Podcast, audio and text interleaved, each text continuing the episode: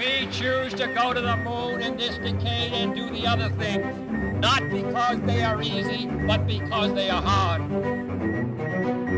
If you're going to pick some place to die, then why not Mars?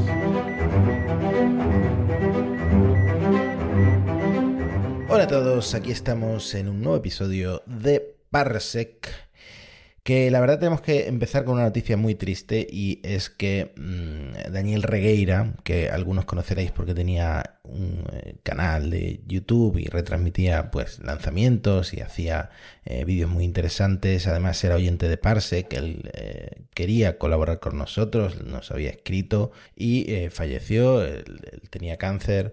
Estaba cumpliendo muchos hitos, muchos sueños, iba a um, entrevistar a Tim Dodd, el Everyday Astronaut, Así que es una, es una pena, eh, la verdad es que esta enfermedad eh, se lleva a muchos seres queridos y ojalá eh, haya mucha financiación para seguir investigando pues tratamientos y bueno, ya sabemos que no es una sola enfermedad, sino que son muchos, muchas enfermedades con el mismo nombre, pero ojalá que, que salga adelante pues alguna, alguna posible cura o todas las curas posibles.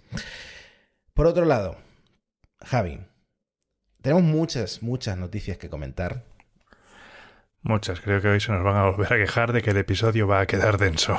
Sí. También te digo, por experiencia, sobre todo con, eh, con monos estocásticos, la gente, eh, mi teoría de que la gente prefiere los podcasts cortos, eh, no, a la basura. La gente le encanta. no sé, o sea, los podcasts de más de una hora funcionan increíble. Y no sé por qué, porque es contraintuitivo para mí. Yo, si el podcast dura media hora, perfecto, cortito y al pie. Pero, antes de empezar con las noticias, te tengo que contar una cosa. Cuéntame. Que ya, que ya lo sabes, la verdad. A lo mejor el oyente no lo sabe. Yo me hago sorprendido. Hemos firmado el Miura 1. Bien.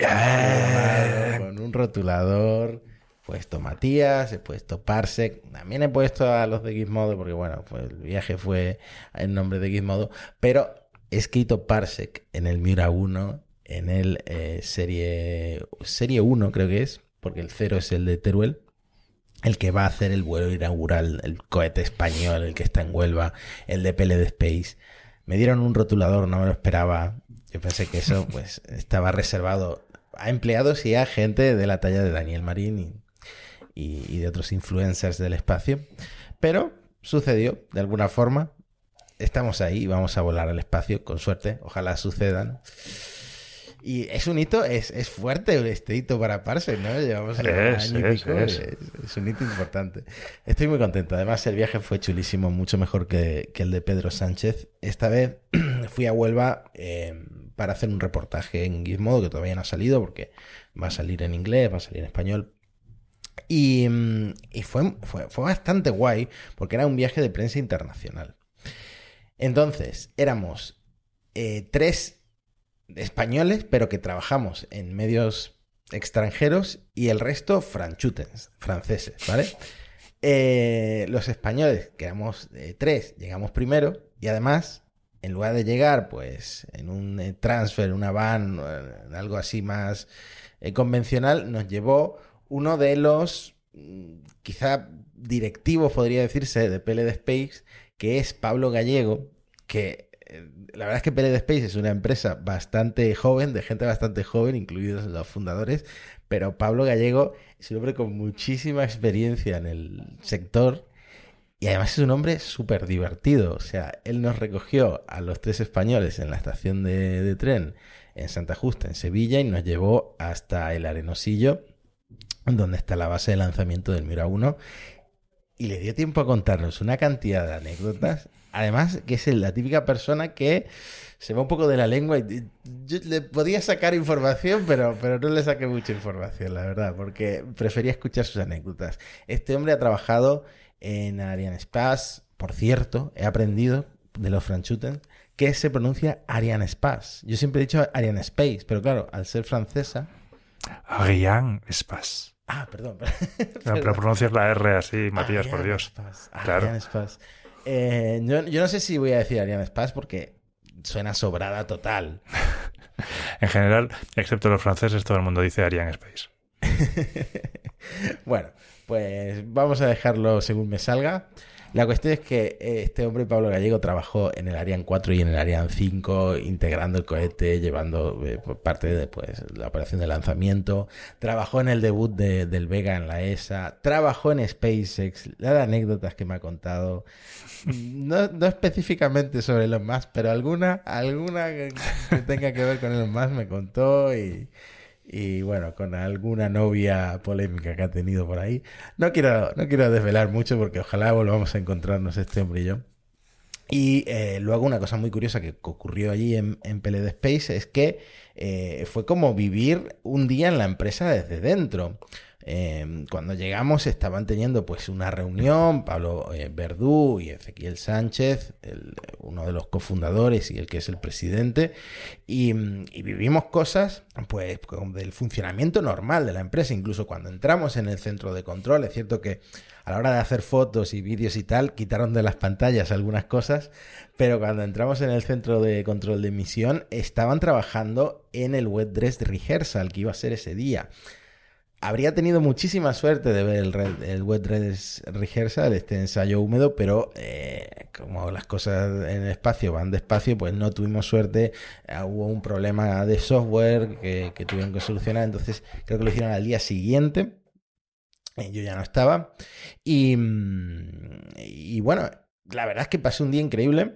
Tengo muchas anécdotas, hice una entrevista. Ya más adelante, cuando, cuando saque el reportaje, pues a lo mejor recupero el tema. Pero me quedo con eso, me quedo con haber firmado el Mira 1 y me quedo con haber conocido, aparte eh, de más en profundidad a, Raúl Verdú, que lo entrevisté y estuve todo el día con él, porque Raúl Torres estaba con el tema del ensayo. Eh, conocí a gente bastante increíble. NASA Spaceflight. Yo creo que todos los que están oyendo Parsec en algún momento han seguido un directo de NASA Spaceflight porque hacen los mejores directos de lanzamientos.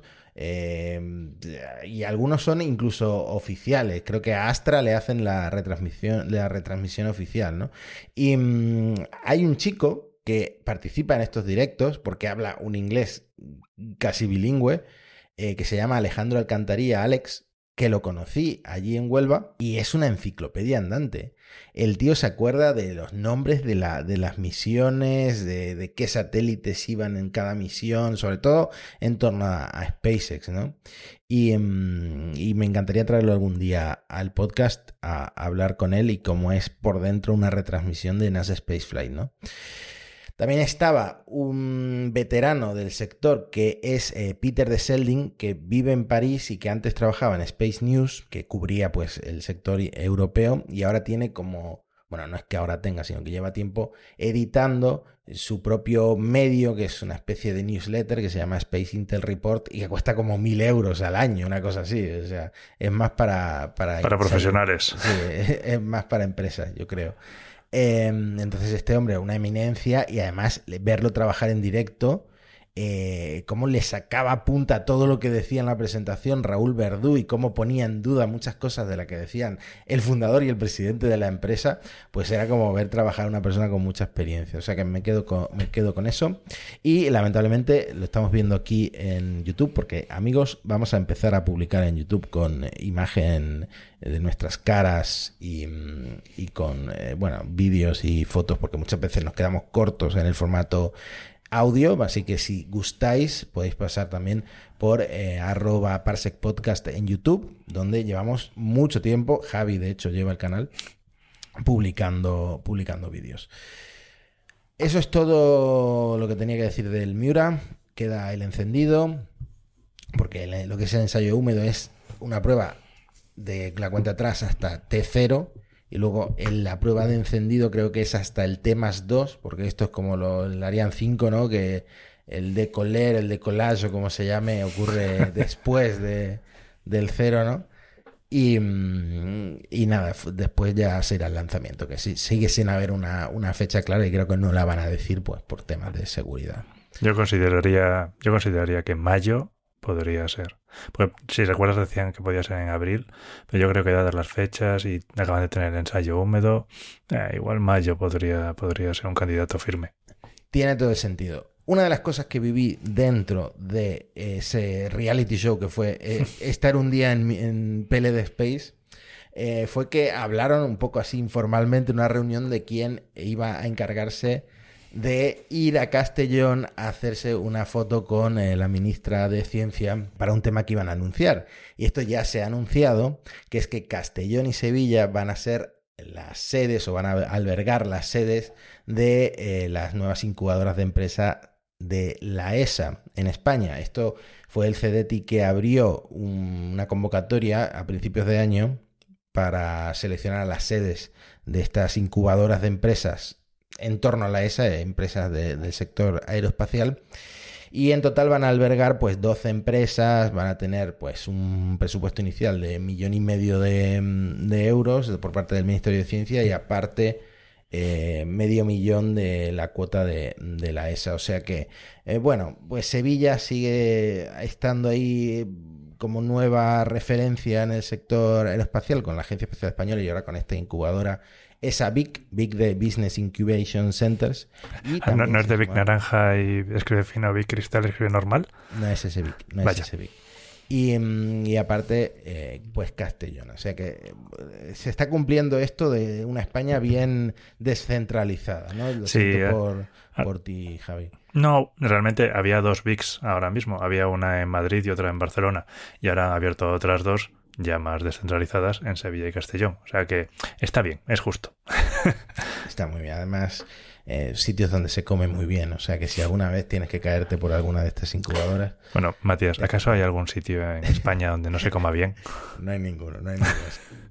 Eh, ¿Qué más? ¿Qué más? ¿Qué más? Es que hoy me da la sensación, por tal y como está planteado el guion, de que hoy voy a hablar mucho yo al principio y después vas a hablar mucho tú. No sé por qué no hemos hecho una repartición más equilibrada. Bueno, no pasa nada. El próximo que grabemos probablemente sea el de los aviones espaciales y, y ahí el reparto será diferente. Así que hoy por ti, mañana por mí, Matías, ya está. Amigos, se han anunciado por fin los tripulantes de la misión Artemis 2, que también he aprendido que no se pronuncia Artemis.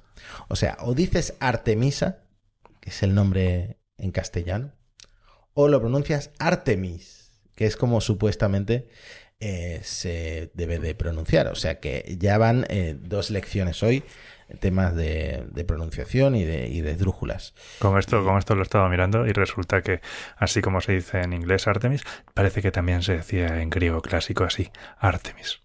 Pues maravilla, maravilla. ¿Sabes mucho de francés y de griego? Mm. ¿Hay, algo de lo que, no? No, vamos a hablar de la misión Artemisa 2, Matías. Venga. Eh, esto si quieres pues, nos ponemos de acuerdo y a partir de ahora pronunciamos siempre bien Artemis y a lo mejor pues marcamos tendencia y todo el mundo empieza a pronunciar Yo creo que deberíamos decir Artemisa. Artemisa, vale, muy bien. Tú eres de la escuela del señor Daniel Marín. Confusión por los titulares, pero eh, en realidad si te metes en las noticias pues eh, sale la verdad, que es que no es que esta gente vaya a ir alunizar, que vaya a bajar a la luna, que vaya a caminar a la luna, sino como ya sabíamos, Artemis 2, pues eh, van a dar una vuelta alrededor de la luna, van como a orbitarla, no es, no es realmente orbitarla, pero van a pasar por la luna y volver a la Tierra. De todas formas, hito importantísimo porque son los primeros seres humanos que viajan más allá de la órbita terrestre en 50 años. Eh, lo comentamos en algún episodio reciente, el Apolo 17 fue en diciembre de 1972. Así que eh, ya era hora. El siglo XXI le faltaba una misión más allá de la Tierra y está cerca de llegar. Entonces, estas personas además van a ser las que van a llegar más lejos en la historia, porque, eh, bueno, van a hacer una trayectoria parecida a la del Apolo 13, que esto lo tenemos que comentar, porque tú siempre dices, ojo con esto, ojo con esto. Sí. Van a hacer una trayectoria de retorno libre como la de la accidentada misión Apolo 13, pero... Pero no.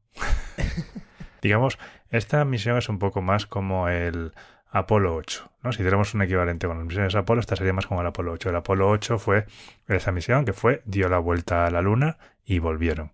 Ahí hicieron, por ejemplo, la famosa, la famosa foto del Earthrise y todo eso. Porque, por ejemplo, el Apolo 10 lo que fue es una misión de ensayo que era casi casi hasta tocar la Luna. Entonces, como no hay módulo lunar, eso no lo van a hacer estos. El Apolo 8, el Apolo 10, el Apolo 11, el Apolo 12, todos seguían una trayectoria de retorno libre. Una trayectoria de retorno libre está diseñada de tal forma que tú vas eh, bien hacia la Luna y si no realizas ninguna maniobra, si no corriges nada, el equilibrio gravitatorio, el equilibrio de fuerzas, lo que hace es que esa trayectoria vuelva otra vez a la Tierra.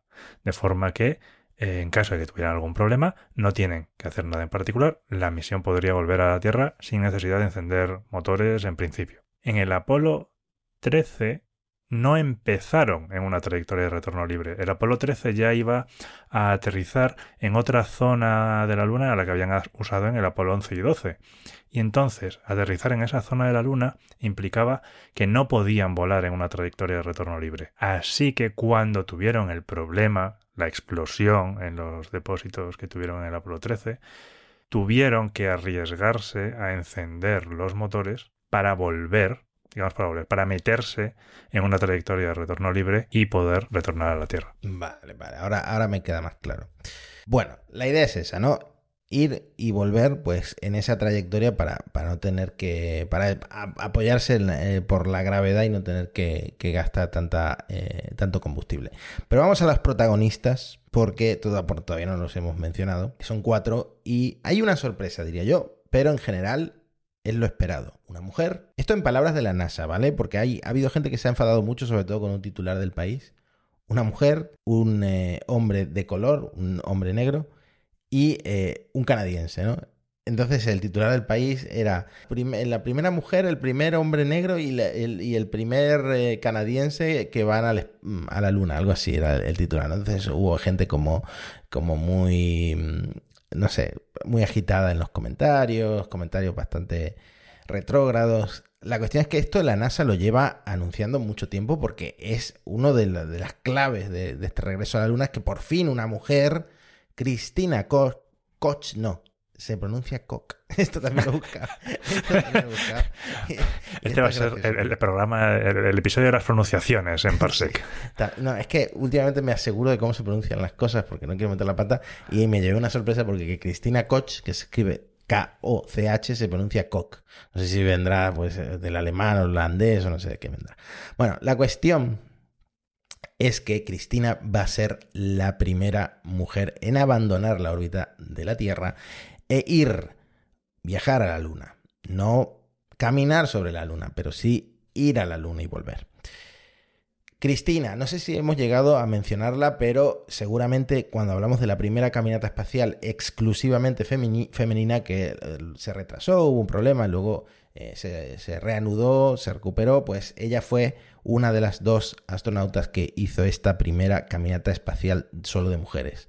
Ella estaba en la misión Soyuz MS-12 y es la única de estos cuatro tripulantes que no es piloto, es, es ingeniera eléctrica. Luego, aquí viene para mí la sorpresa, porque Víctor Glover, que es el, hombre el de color, como dice la NASA, el, hombre negro. Eh, como decía, era del Lelutier, ¿no? Que decía, es de color, de color negro. pues sí, este hombre es como muy carismático. Eh, lo vimos en la misión Crew 1, que fue la primera operacional de, la Crew Dragon a la Estación Espacial Internacional. Eh, yo esperaba que este hombre fuera el primero en caminar sobre la Luna en la Artemisa 3 o en la Artemis 3.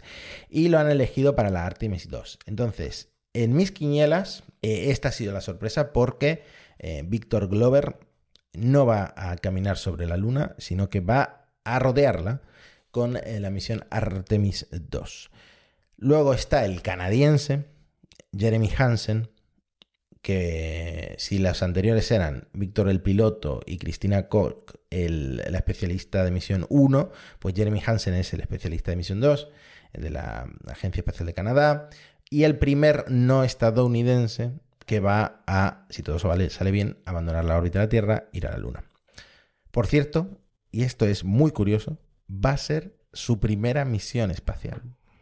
Se estrena por todo lo alto. sí, no, es que absolutamente no hay, no hay mejor manera de estrenarse en el espacio que yendo a la luna, ¿no? Y ponerte ahí en la historia con muy poquita gente.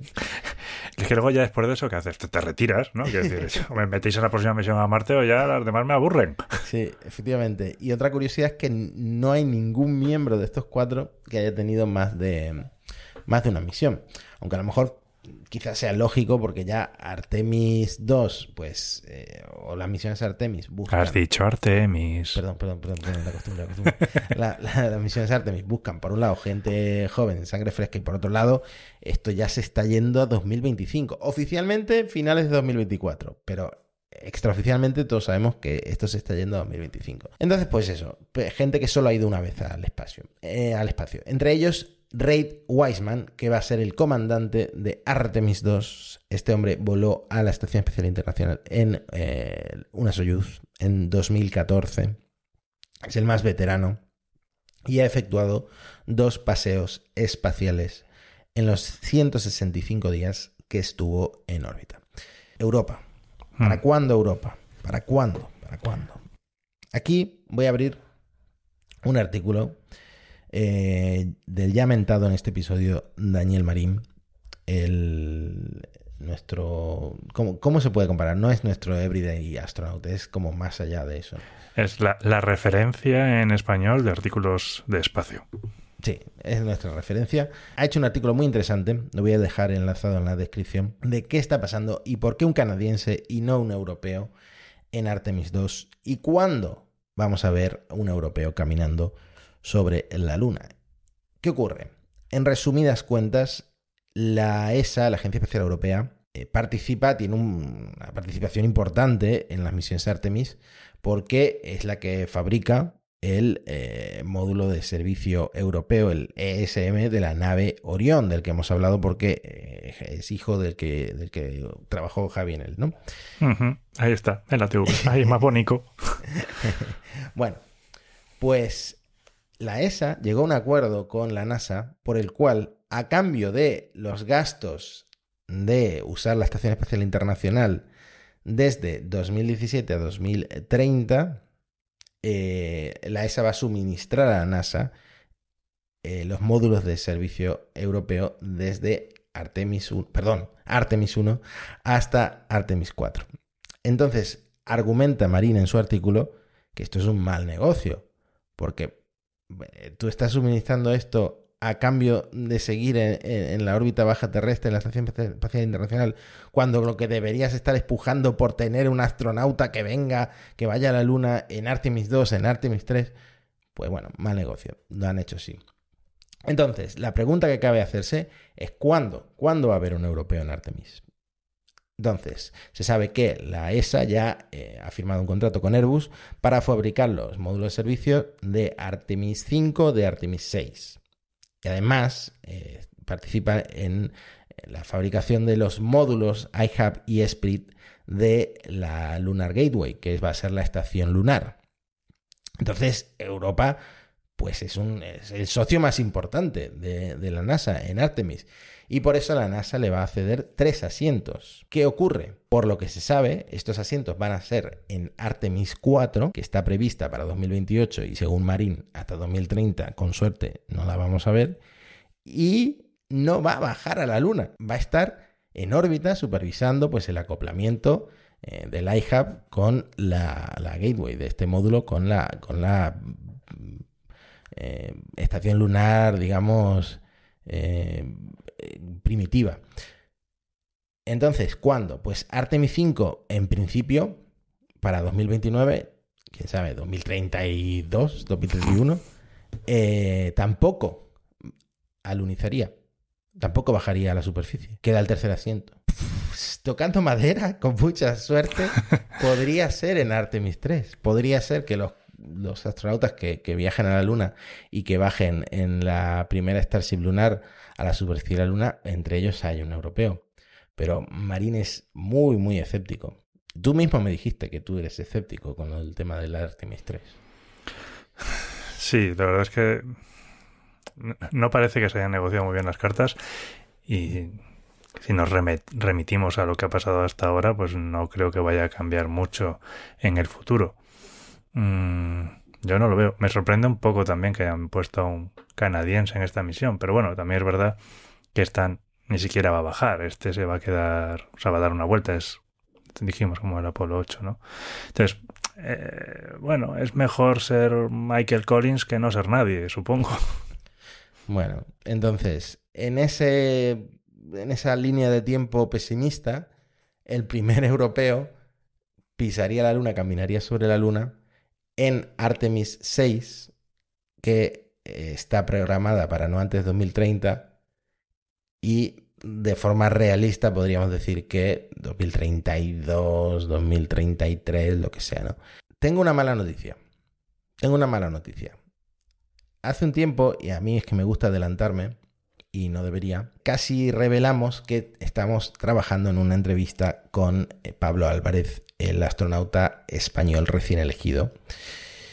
Y eh, Pablo, hablamos con él por privado en Twitter, eh, nos dijo de hacer la entrevista en febrero. Estamos ya abril. Problema. Ya en abril Pablo iba a estar en Colonia, en el Centro Europeo de Astronautas, comenzando su entrenamiento. Entonces ya no, ya no iba a ser posible. Y efectivamente, después de meses de espera, porque esto está todo centralizado por la ESA, no puedes tú escribirle, que fue lo que hicimos nosotros, por privado a Pablo Álvarez y decirle, por favor, queremos entrevistarte y que Pablo se venga sin más. No, primero tienes, tienes que pasar por la ESA. Pues la ESA empieza abril y nos manda un email avisando de que eh, no va a poder ser la entrevista. Concretamente dice gracias por el interés. Si bien tratamos de satisfacer la mayor cantidad de solicitudes, nuestros astronautas tienen una gran demanda. Eh, una disponibilidad muy limitada, después de una cuidadosa consideración, ya ves, llevamos meses con esto, lamentamos que su solicitud no pueda ser atendida. Estoy muy triste. Me habría hecho muchísima ilusión, pero ya desde el primer momento yo no me creía que eh, Pablo, la bondad de este hombre, que nos siguió en Twitter y nos contestó y nos dijo que sí, que lo haríamos, eh, fuera posible, porque es que ha aparecido en absolutamente todas partes. Los eventos, eh, medios grandes, medios más pequeños, youtubers.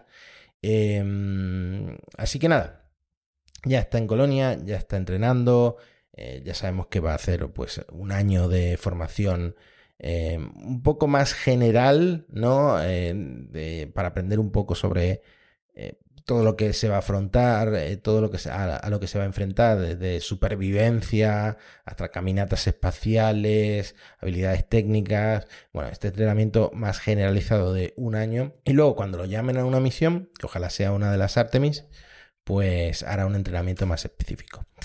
Pablo, muchas gracias desde aquí por eh, aceptar tu, eh, digamos, motu propio venida a Parsec, la ESA pues no lo ha visto claro. Lo intentaremos con Sara, por supuesto. De hecho, ya está la solicitud enviada. Y... Modifícala, ponle ahora que, ya hemos firmado en el Miura. Eso igual nos da caché, claro. Eso da mucho caché. Y, y ya está, poco más.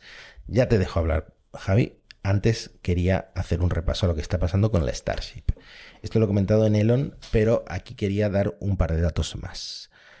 La Starship la 24 ya está apilada sobre el Booster 7 otra vez, pero esta vez, según Elon Musk, según SpaceX, está lista para volar.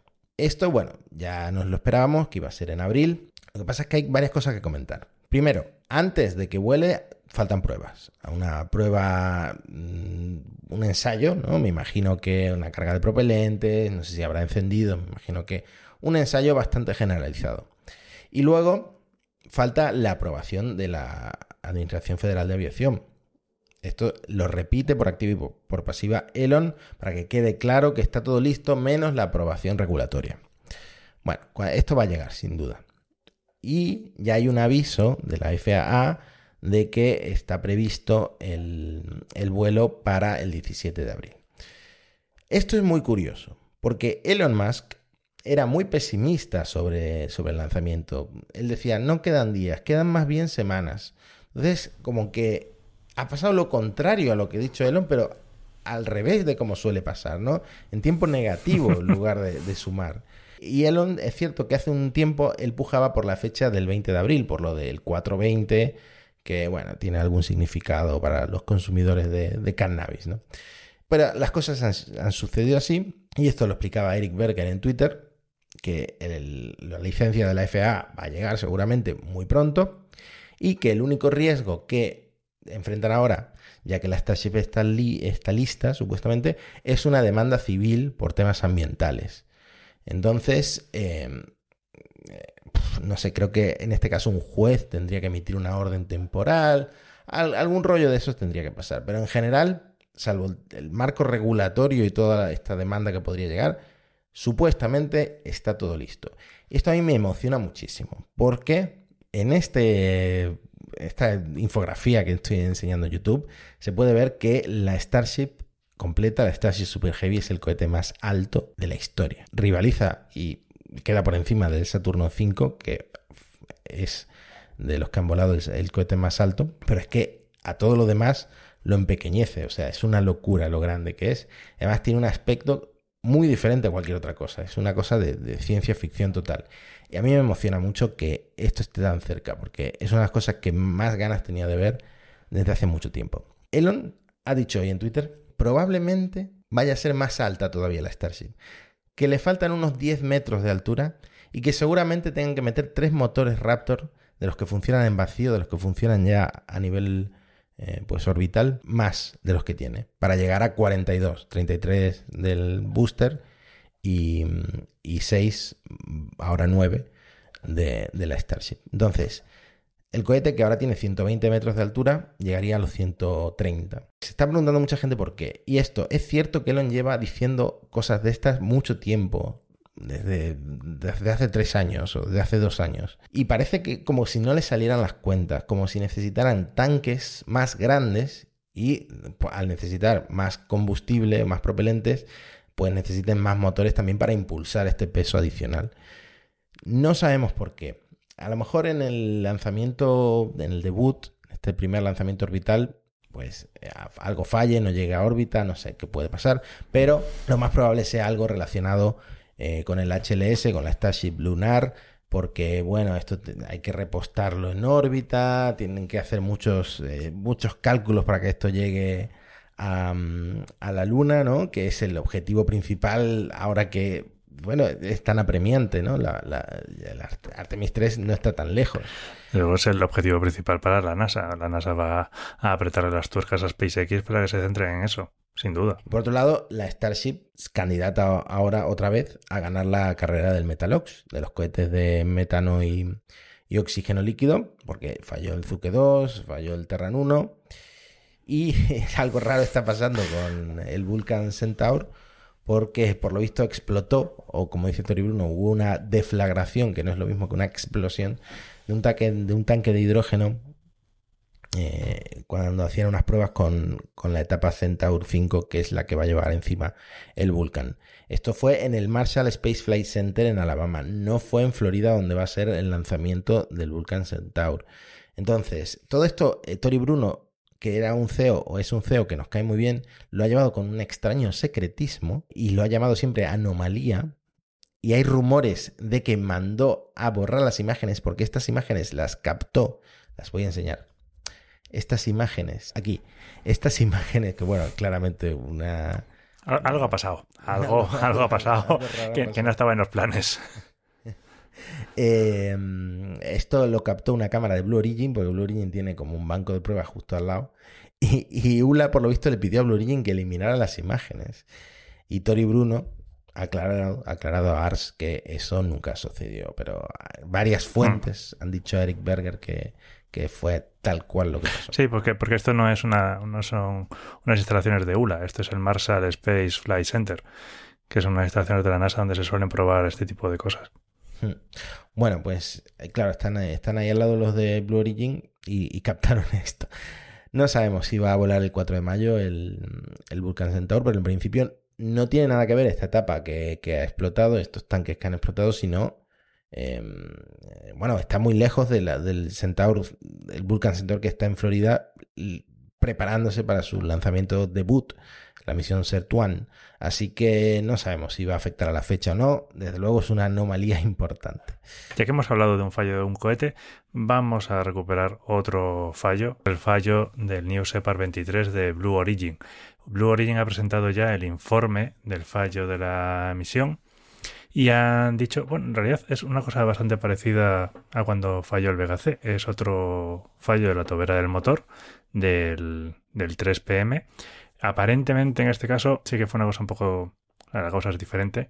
Dicen que fue por fatiga estructural causada por, como dicen, temperaturas operativas que excedieron los valores esperados que podríamos pensar fatiga fatiga estructural podría ser algo por el reuso de los motores y todo eso pero parece que no es motivado del reuso, sino que es un diseño específico que tenía en esta misión y que esta configuración de vuelo tuvo unas temperaturas más altas que configuraciones de diseño anteriores. O sea que parece que es algo más bien específico de esta misión en y no del, reuso de motores. Eh, de hecho, se estuvieron analizando cómo era la fatiga y decían que era consistente con una racha caliente persistente identificada durante la investigación y que parece ser que hubo algún cambio de diseño en el sistema de enfriamiento de la capa límite del motor. Los motores se calientan mucho y normalmente tienen que tener algún sistema de enfriamiento para que las toberas no se derritan.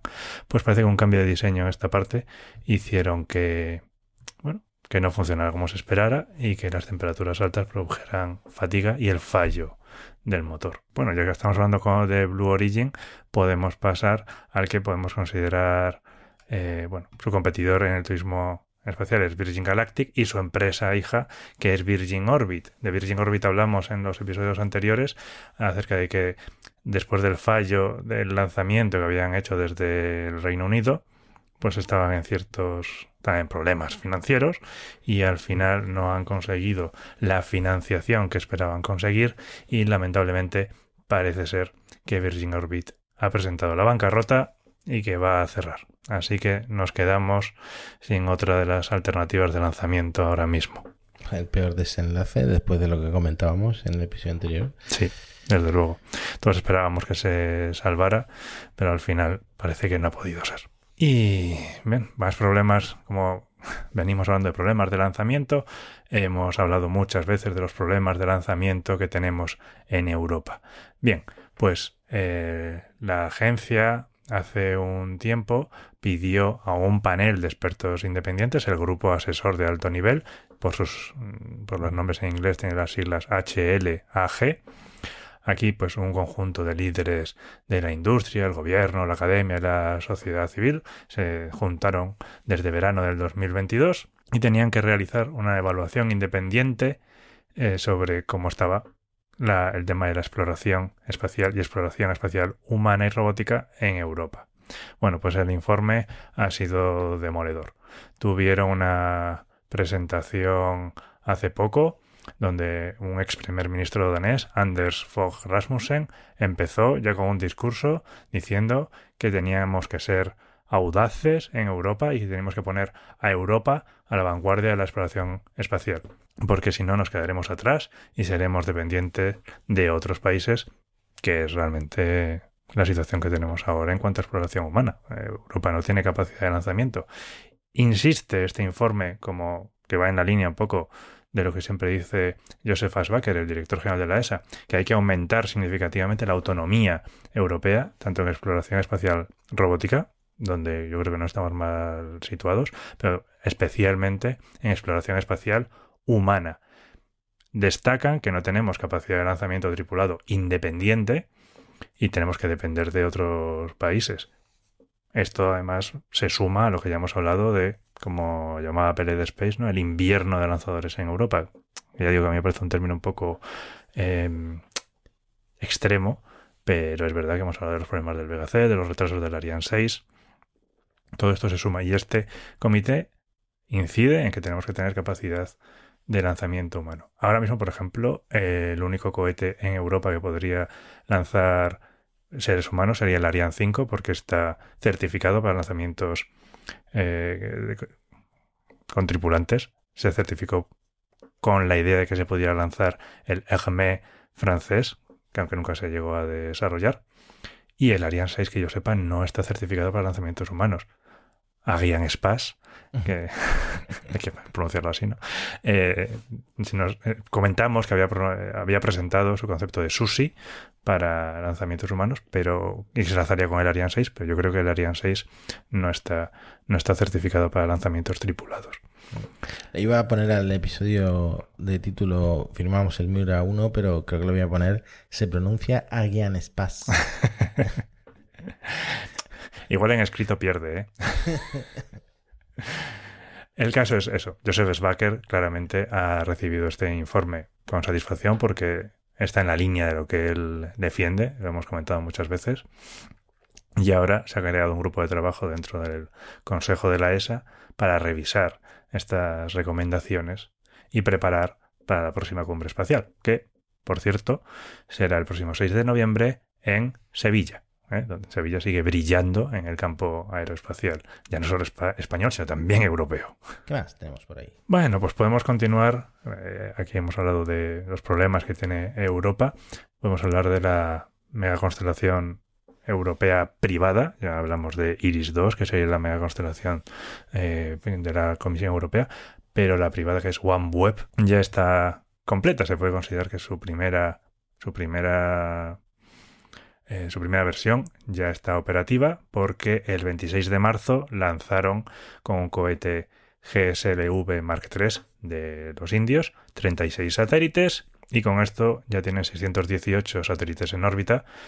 614 son operativos que superan el mínimo de 588 que querían tener para, para dar la cobertura y empezar a funcionar de forma completa en todo el globo. Me encantan, por cierto, los lanzamientos en la India. En, en el vídeo Matías está poniendo ahora cómo lanza el GSLV, porque se ven esos brazos que parecen ahí el, el- el dios Vishnu o la diosa Shiva, ¿sabes? Tienen como un montón de brazos estos, estos cohetes. Es súper guay. Que sí, la verdad es que sí, estéticamente es una maravilla. No sé si era una referencia precisamente a los dioses estos. Podría ser, podría ser. La verdad es que no lo sé, lo estuve buscando y no encontré nada, pero podría ser. Y nada, pues OneWeb está ahí ya en marcha. Planean lanzar más para tener 648, de forma que tengan también varias, varias reservas. Y en breve también se supone que lanzarán los satélites de la segunda, de la segunda versión. Llenamos de satélites el espacio, llenamos de basura espacial. ¿Y qué pasa? Que todo lo que sube tiene que bajar. Como ha pasado en España la semana pasada, básicamente. Siempre me pierdo las mejores. Porque esta era de las buenas. Esta era para mirar el cielo. Sí, esto es, como decíamos el otro día, parece completamente la llegada de los Transformers en las pelis de Michael Bay. De hecho, a mí me recuerda mucho, en su día en GMV, en, en mi equipo se hizo un estudio de la reentrada de los ATVs, que comentamos antes, porque se estaba estudiando cómo se quemaban en la atmósfera. Y la chica que llevaba este estudio me enseñó los vídeos de cómo reentraba el ATV y cómo se quemaba y era muy parecido a esto, porque claro, se iba descomponiendo, los trozos se iban separando, iba y brillaban mucho en colores, eh, colores de, de quemarse el metal en la atmósfera. Es una reentrada muy llamativa.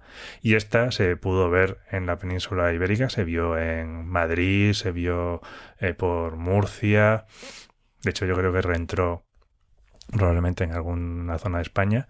Y Twitter se llenó de comentarios de esto es un meteorito, un asteroide, estos son los extraterrestres, por supuesto siempre tiene que haber alguno. Sí. El que vaya, el que haya visto Your Name, el anime este Kimi no Nakawa o algo así, seguramente también se cagó encima porque esto parece que se te está cayendo encima. Pero guay, muy guay, muy guay. Sí, pero al final resulta ser eh, en realidad era un satélite, por supuesto, y parece que es el USA 321 que se lanzó por SpaceX en la misión Transporter 3 el 13 de enero del año pasado. McDowell, por supuesto, estaba ahí al quite viendo cómo, cómo reentraban estos satélites. Ahí está, en el, el vídeo de YouTube se puede ver el perfil de la reentrada, cómo, cómo iban cayendo y cómo al final se acelera y ya caen, caen de golpe. Pues maravilla. A ver, maravilla Bueno. visualmente. vi- visualmente. Ahora, que, que haya tanta basura y que esté cada dos por tres cayendo. Además, en, en España se ven muchas reentradas de cosas. ¿no? Sé si es que estamos a una latitud eh, idónea para este tipo de cosas, pero se ven. Mi, mi hermano, por ejemplo, en Orense dice que vio uno, era como al día siguiente o dos días después de esta reentrada. No conseguimos saber qué era, pero probablemente era también otra reentrada de estas. Yo he tenido suerte con, con meteoritos, pero reentradas creo que no he visto ninguna. Bueno, a lo mejor los meteoritos que vi eran reentradas, pero ¿Qué se sabe? ¿Qué sabe nadie? eh, no sé, te- tenemos, podemos comentar algo del Juice, ¿no? O algo por encima quizá. Sí, la semana, esta semana que empieza, o esta semana en la que publicamos el episodio, se estima que se podría lanzar Juice. El 13 de abril sería cuando se abra la ventana, así que como pronto se lanzaría en esa fecha. Juice, que como hemos comentado creo que alguna vez, es el acrónimo de Jupiter Icy Moons Explorer, el explorador de las lunas de hielo de Júpiter. Aquí, en otro tema recurrente de Parsec, claramente es un acrónimo buscado, ¿no? Porque Sí. Tengo que decir que es un acrónimo que me gusta bastante. Lo de Juicy Moons de, de Júpiter es como. Suena como erótico, ¿no? Juicy. Eh, las Icy, ¿no? Bueno, no sé cómo es el acrónimo, pero, pero me gusta, me gusta bastante. No tiene, no tiene mucho que ver con cosas friki ni, ni espaciales. ¿no? No, bueno, la misión Zumo, pues es la primera, será la primera misión que orbite una luna que no sea la luna. O quizá debería decir más propiamente, pues va a orbitar un satélite natural que no es el de la Tierra. En este caso llegará a orbitar Ganímedes. Eso sí, eh, Ganímedes es, es una luna, es una señora luna, eh, es contundente, es la luna más grande del sistema solar. De hecho, es hasta más grande que Mercurio. También Mercurio es pequeñito, pero bueno, es relevante, es una luna más grande que un planeta, o sea que no está mal. Bueno, es pequeñito, pero tiene su cosa. Es rápido, es como el Messi de los planetas. Claro. Pues Joyce, como decíamos, orbitará el noveno objeto más largo del sistema solar, que es Ganímedes, que es muy relevante por varias cosas. Para empezar, tiene un campo magnético, que es la única luna que lo tiene, y también tiene un océano interior, un océano interior con mucha agua. De hecho, se supone que puede tener más agua que todos los océanos de la Tierra juntos. Se cree que su océano está entre dos capas de hielo.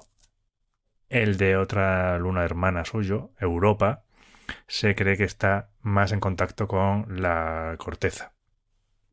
Entre eso y otra cosa que veremos después, quizás Europa tenga cierta ventaja en el tema de astrobiología y de posibilidad de albergar vida. Pero aún así, Ganímedes es un objetivo muy interesante. Las pruebas de existencia de los océanos en estas lunas heladas, incluida por ejemplo también Galis- Calisto, se cree que podría tenerlo, aunque es más... No está claro. Hay indicios de que podría tenerlo, pero no está claro. Las pruebas son más tenues. Aquí fueron descubiertas por la primera misión que orbitó Júpiter, que fue la sonda Galileo. No fue la primera que pasó por Júpiter, antes ya habían pasado la Voyager 1 y 2, e antes incluso la Pioneer 10 y 11, pero Galileo fue la primera que lo orbitó. Júpiter es bastante visitado. También había sido visitado, sobre todo porque, como es un planeta, es el planeta más grande del sistema solar, se utiliza para asistencias gravitatorias. También había pasado la sonda Ulises, que era una misión para ver los polos del Sol, entonces usó a Júpiter para hacer una maniobra de cambio de inclinación. Pasó también por ahí Cassini de camino a Saturno, pasó la New Horizons de camino a Plutón. Eh, Júpiter es como la estación de servicio del sistema solar. Todas pasan por ahí a repostar, entre comillas, ¿no? a usar una asistencia gravitatoria. Nos gusta, nos atrae Júpiter, pero lo que es eh, aterrizar en Júpiter es imposible. Ojalá algún día lo hagamos en, en alguna de sus lunas o las lunas, eh, sí, de Saturno, no sé. Tiene que ser muy chulo ver esos planetas de cerca, ¿no? En la luna de Saturno, de hecho, en una luna de Saturno se aterrizó en Titán. La sonda Cassini que acabamos, Cassini-Huygens, que acabamos de mencionar, iba con la sonda Huygens de la ESA y la sonda Huygens entró y aterrizó en Titán. Qué, eh, qué maravilla tener ese, ese planeta tan bonito ahí al alcance, ¿no? Y, y poder verlo. Juice no estará sola. No va a ser como la Cassini que se lanzó con la Huygens, pero aquí va a haber otra misión que va a ir a Júpiter, que es la Europa Clipper de la NASA. Ahí se lanzará Es irónico porque se va a lanzar después que Juice, se supone que se va a lanzar eh, el año que viene, creo, ya veremos cómo van las fechas, ya sabemos cómo van estas cosas, pero como va a hacer un vuelo con menos asistencias gravitatorias, va a tardar menos y va a adelantar a Juice por el camino y va a llegar antes a Júpiter. Va a realizar solo dos asistencias gravitatorias en Marte y en la Tierra, en lo que podríamos llamar una, trayectoria mega, Mars Earth Gravity Assist, que es como se suelen llamar. Y entonces tardará solo cinco años y medio. Que como curiosidad, originalmente se iba a lanzar con el SLS, que le hubiera permitido llegar en, la friolera de tres años eh, para llegar a Júpiter. Pero como probablemente los SLS van a estar muy em, demandados por Artemisa o Artemis, em, y porque el SLS con los cohetes sólidos tiene más vibraciones, al final lo han, han, cambiado y lo lanzarán con un Falcon Heavy. Pero bueno, ya hablaremos de Europa Clipper cuando le toque. Ahora estamos con Juice. Juice, como decía, tiene más asistencias gravitatorias.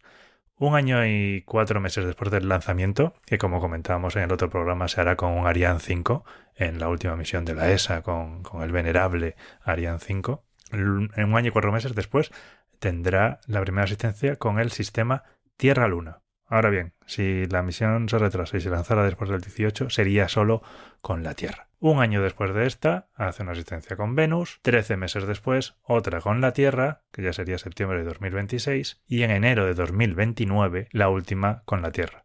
esto es más complicado de llamar como trayectoria, ¿no? Que sería la MBEGA, la EVEGA, desde luego mola menos que Mega, que tiene el Europa Clipper, pero bueno, ¿qué le vamos a hacer? Entonces, Juice, después de todas estas asistencias, llegará a Júpiter en julio de 2031. Como decíamos, después de Europa Clipper, que llegará supuestamente en 2030. Qué complicadas son todas estas misiones. ¿eh? Mucha suerte a todos los implicados en el lanzamiento de JUICE este jueves, si todo sale bien. Ahí está. Ahí está, la ventana se abre este jueves. Luego, cuando llegue a Júpiter, estará algo más de tres años haciendo un tour por las lunas de hielo, como hemos comentado, son las galileanas menos Io, y luego de 2034, de diciembre de 2034 a septiembre de 2035, orbitará Ganímedes. Como decíamos, la primera sonda que orbitará un satélite natural distinto de la Luna. Y bueno, sabemos que ahora mismo en Júpiter hay otra sonda, que es la sonda Juno, de la NASA. Sin embargo, no va a estar funcionando cuando llegue ninguna de estas dos, porque su misión está planificada para terminar en 2025 qué le vamos a hacer. Pero bueno, dos a la vez en Júpiter no está nada mal. En Júpiter, como decíamos, un planeta muy atractivo para los exploradores del espacio, muy, muy visitado, muy de moda. Sí, y además, sobre todo porque es eso, sus lunas, en particular estas tres, pueden tener un océano, entonces es de alto interés para la astrobiología.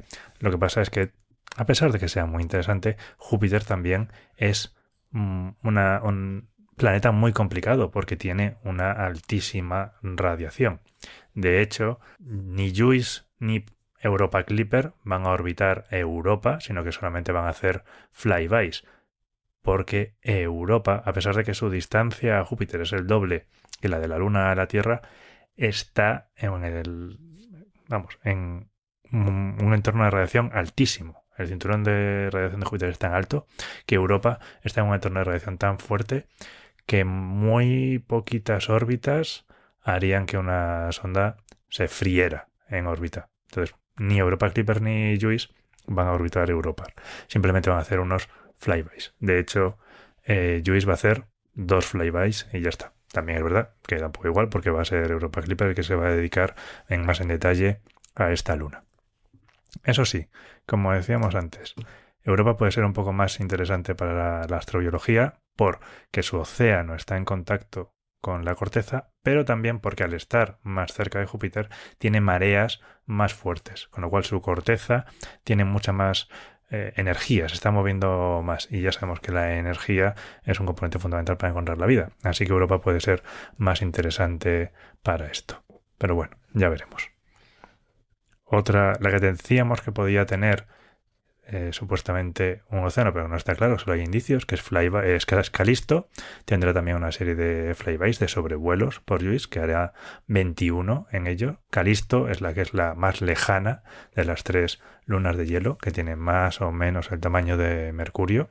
Y luego, eh, como ya hemos dicho, orbitará Ganímedes, pero antes de eso también hará 12 flybys de esta luna que está intermedia entre Europa y Calisto. Ya para terminar, decir que Juice lleva 10 instrumentos a bordo, que tiene cámaras, sensores para analizar la composición química de las cortezas de hielo, lleva magnetómetros y radares que van a crear mapas detallados de la superficie y eh, intentarán evaluar qué hay debajo de estas superficies y ver el tamaño de los océanos y cómo están compuestas estas lunas. También, ya que está, estudiará un poco del gigante planetario de Júpiter, para medir las velocidades y las temperaturas de los vientos. Nada, con suerte también se conseguirá entender qué es lo que mantiene las bandas de luz y oscuridad que son visibles en la atmósfera de Júpiter. Y ya, como último comentario de Júpiter, destacar que Júpiter es una misión que lleva paneles solares, que es algo bastante llamativo en un satélite que va a estar tan lejos del Sol. Y la distancia de Júpiter al Sol es cinco veces mayor que la de la Tierra al Sol, así que los paneles van a ser considerables, van a tener 85 metros cuadrados, eh, bastante más que un apartamento en Madrid. y cada ala va a tener una forma de cruz y claramente pues fueron complicadas de diseñar por, por la distancia y por el entorno de alta radiación. ¿Y esto por qué se hace? ¿Por evitar elementos radiactivos o...? Bueno, normalmente en este tipo de cosas se llaman los RTG, los generadores de, de termoisótopos, que son radiactivos, pero Europa no tiene. Tiene Estados Unidos, creo, aunque los, los ha vuelto a fabricar, había parado durante un tiempo, y creo que tienen también Rusia, y creo que China está estudiándolo o está estudiando alternativas, pero Europa no tiene RTGs, entonces bueno, supongo que se los podían pedir a Estados Unidos, pero para hacer la misión más europea fueron por la opción de tener paneles solares. Bueno, pues de eso se encarga el Ariane 5 que tiene bastante capacidad para lanzar estos eh, satélites tan grandes. Bueno, hablaremos más de planetas en el episodio de la semana que viene, que de hecho lo grabaremos pronto porque va a ser el especial de los aviones espaciales que se curró eh, Javi. Y no voy a alargar mucho la despedida porque llevamos grabando como 50 minutos. A ver si podemos en postproducción acortarlo un poco. Eh, pero ha estado bien, ha estado un episodio lleno de información y, creo que ha quedado con buen ritmo. Espero que os haya gustado y que eh, si os gusta seguir podcast en YouTube, nos sigáis en arroba parsecpodcast, youtube.com barra arroba parsecpodcast. Y, y prometemos publicar a partir de ahora con imágenes para esas veces que nos quedan colgados de, ah, ¿has visto este lanzamiento? ¿Has visto esta imagen? Pues ahora estarán allí. Nada, este largo episodio y, mm, interesante se lo dedicamos por supuesto a Daniel Regueira. Le mandamos un abrazo hasta las estrellas, hasta el cielo nocturno de Uruguay o del Uruguay. Y, mm, y nada, para, para los oyentes, sabed que volvemos con un especial, que hace tiempo que no hacemos uno. Un abrazo. Adiós. Not because they are easy, but because they are hard. If you're going to pick some place to die, then why not Mars?